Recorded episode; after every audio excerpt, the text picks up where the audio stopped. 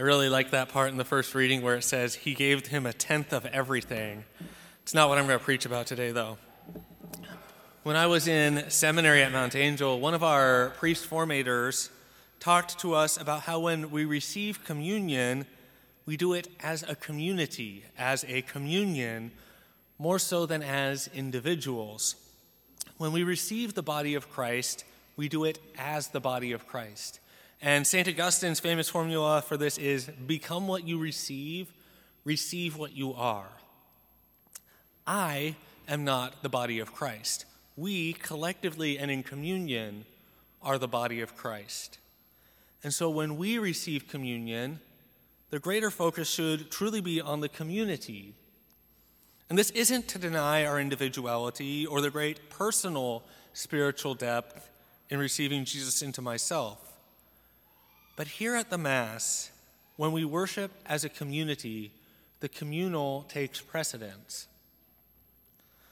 At the time at Mount Angel, I personally started paying more attention when others were receiving.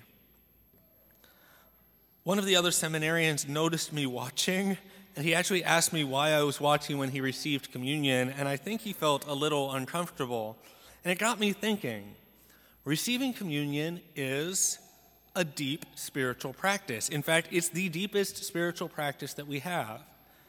To receive Jesus' body into my body and to be transformed into the body of Christ through the Eucharist working within me. Nothing on earth is deeper than that, and as such, it's also a very intimate moment. And given that intimacy, I can easily understand why this other seminarian thought it was a little awkward that I would be watching. But at the same time, if we truly believe and act like we are the body of Christ, well, then that intimacy is not just between me and Jesus in that moment. It exists between me and everyone else receiving communion as well. When I receive communion, I'm not just in communion with Jesus, I'm in communion with everyone else who's receiving communion as well. And that ultimately is why I deliberately started watching others receive. I wanted to remind myself that receiving Jesus isn't primarily about me, it's about us, the whole body of Christ. And what is about me is about the part that I play within that body. And so I'm always a little concerned, I guess I would say, when I hear people talking about having a personal relationship with Jesus. And don't get me wrong, a personal relationship with Jesus is not only good, it is a necessary part of a Christian life, but it's not primary. Our communal relationship with Jesus comes first. Last week I shared about my own personal relationship with the Father. And again, that's not a bad thing, but I can't be thinking about it as separate from the relationship of the whole body of Christ to the Father. The communal comes first, and I relate to the Father as part of the community, not as a solitary being. And this also answers the perennial question why can't I just go out by myself onto a mountain and pray there? Well, you certainly can, but that leaves out the more important relationship with Jesus and with the Father, and that's that communal relationship that happens here at Mass. Jesus gave the body of Christ for the body of Christ. And our individual relationships with Him only work in the context and through our communal relationship.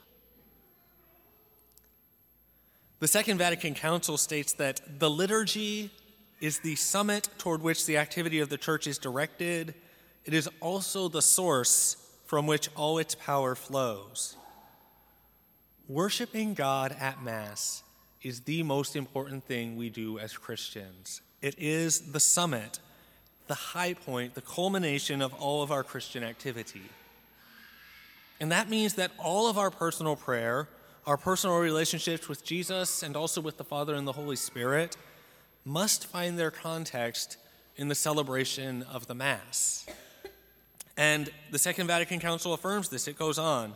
The spiritual life is not limited, not limited solely to participation in the liturgy. Christians must also enter into their rooms to pray to the Father in secret. Devotions are also held in special esteem, but such devotions should accord with the sacred liturgy and are in some way derived from it and lead people to it, since in fact, the liturgy by its very nature is far superior to any of them. Communal worship as the body of Christ in the context of the liturgy at Mass is the high point of Christian life and prayer. Individual prayer is necessary, but it should always flow from what we do here, flow to what we do here, and be connected always with the celebration of the liturgy.